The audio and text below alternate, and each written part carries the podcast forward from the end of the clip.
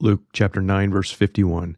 When the days drew near for him to be taken up, he set his face to go to Jerusalem, and he sent messengers ahead of him, who went and entered a village of the Samaritans to make preparations for him.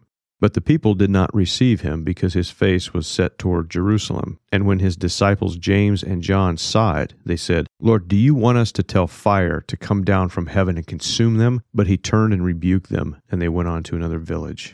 Another translation, but he turned and rebuked them and said, You know not what manner of spirit you are of. This is one of the more recognizable verses in the New Testament. James and John act upon impulse in judging these Samaritans because they wanted nothing to do with Jesus or the Jews in general. And studying the origin of the Samaritans, we find they were different from the Jews, but they occupied a large chunk of the land in the middle of the country in the days of Jesus. And there's a lot of history between the Jews and the Samaritans, which created a lot of animosity between the two. So when Jesus is in their territory, we shouldn't be surprised that the Samaritans want nothing to do with him, despite the success he had in John chapter 4. But James and John appear to be defending their master's honor, denouncing the Samaritans' behavior to such a degree that they want to kill them. Now, even by the law of Moses, there were limits on capital punishment. And going back to the days of Noah preceding the law, God commanded human government to be fair in judgment, declaring an eye for an eye. Or, in other words, the punishment was consistent with the offense and not too much or not too little. But here, James and John want to kill the despised Samaritans for not receiving Jesus.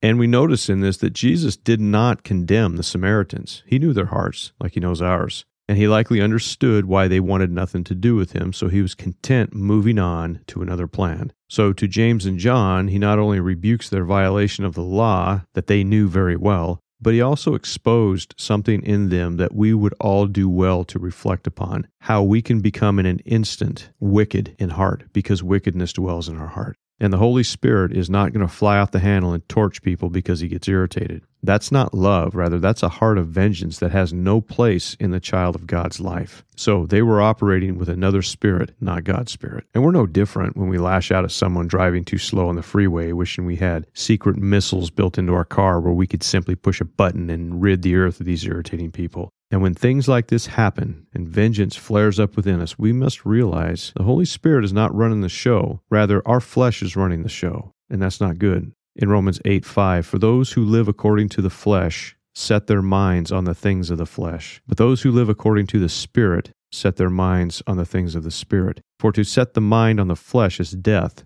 but to set the mind on the Spirit is life and peace. For the mind that is set on the flesh is hostile to God. It does not submit to God's law. Indeed, it cannot. Those who are in the flesh cannot please God. And the flesh there referring to our own natural selves, the way that we do business, the natural outside of the supernatural indwelling of the Holy Spirit, which changes us. So basically, the flesh is our normal selves. And if we're operating in our normal selves without the influence of the Holy Spirit guiding us, leading us so we can obey Him, then we cannot please God no matter what we do.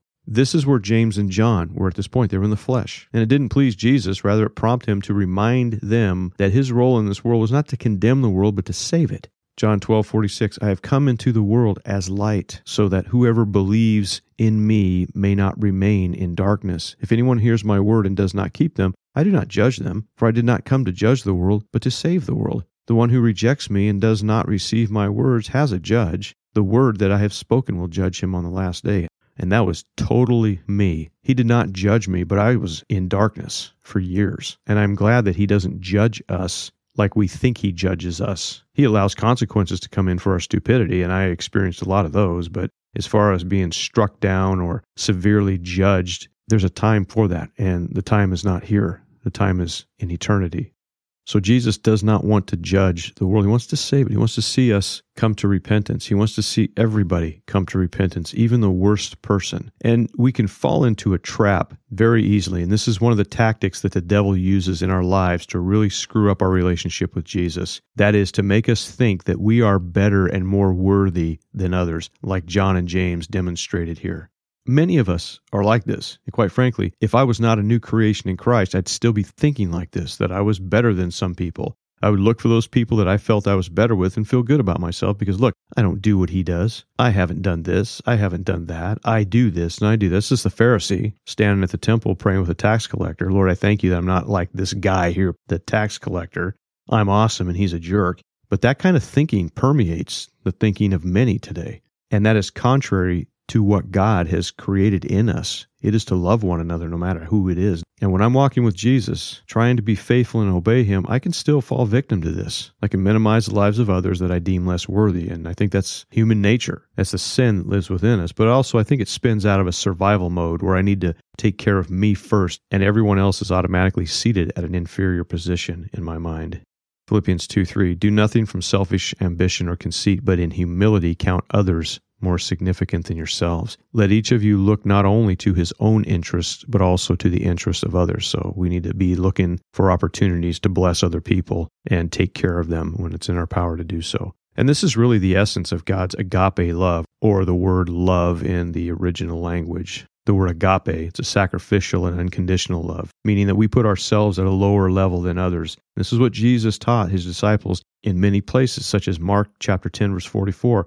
And whoever would be first among you must be slave of all. For even the Son of Man came not to be served, but to serve, and to give his life as a ransom for many. So when we look at these things and apply them to our life, we have to realize that these are things that are being taught so that we may use them in our life as practical living tools. Man, it's not hard to believe in the big things that the Bible teaches, like do not lie, do not steal, do not murder. And these things can be avoided and are avoided by many who have understood that there's big consequences for them and it's not worth falling into them. So it's not just a religious commandment, it's more practical living. Hey, if you're stupid, you're going to suffer for it. However, when we really want to live to please the Lord, then the hard things come like becoming a servant to all, loving and praying for your enemies, etc.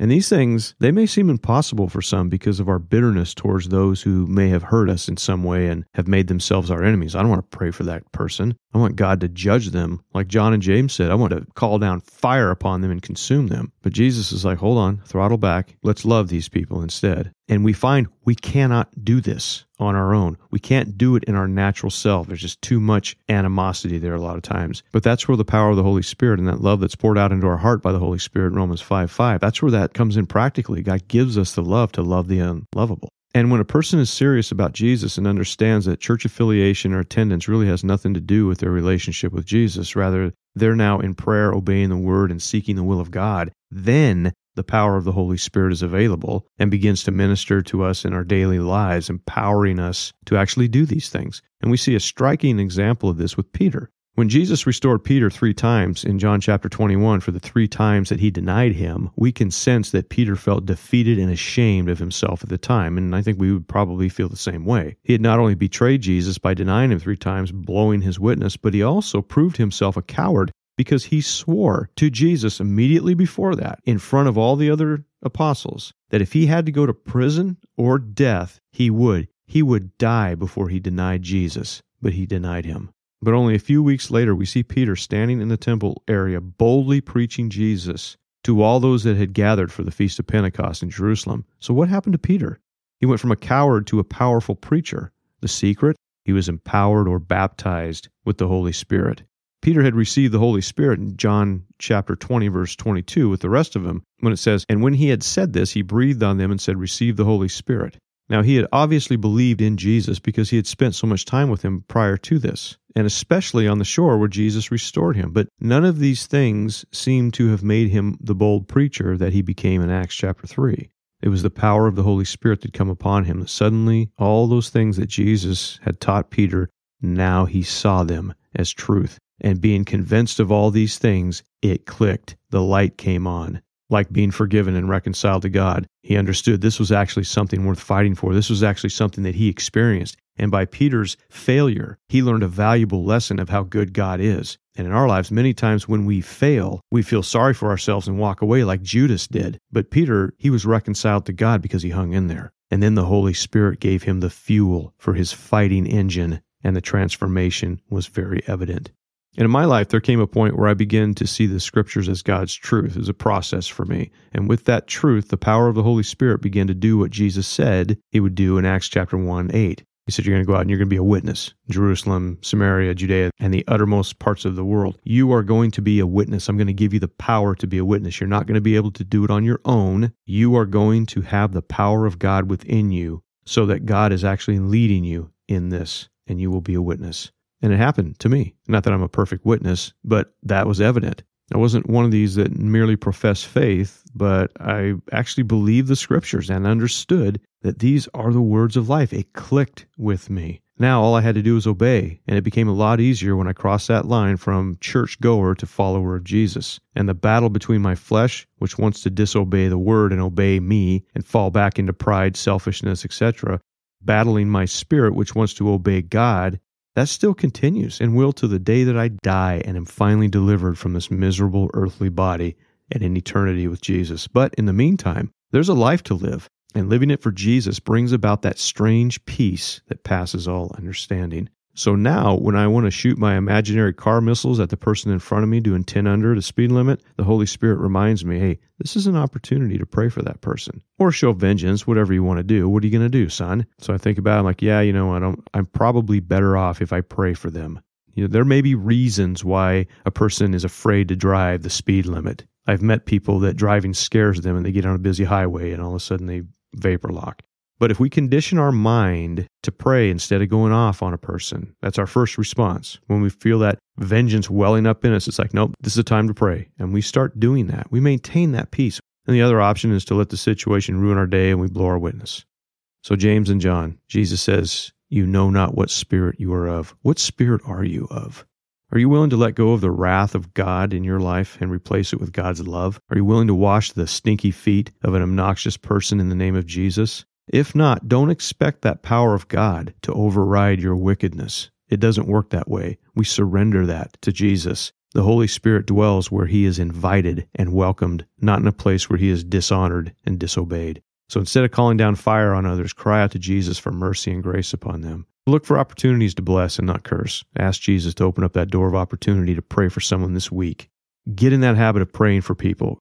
Start focusing on blessing and not calling down fire, and you'll be blessed. Thank you.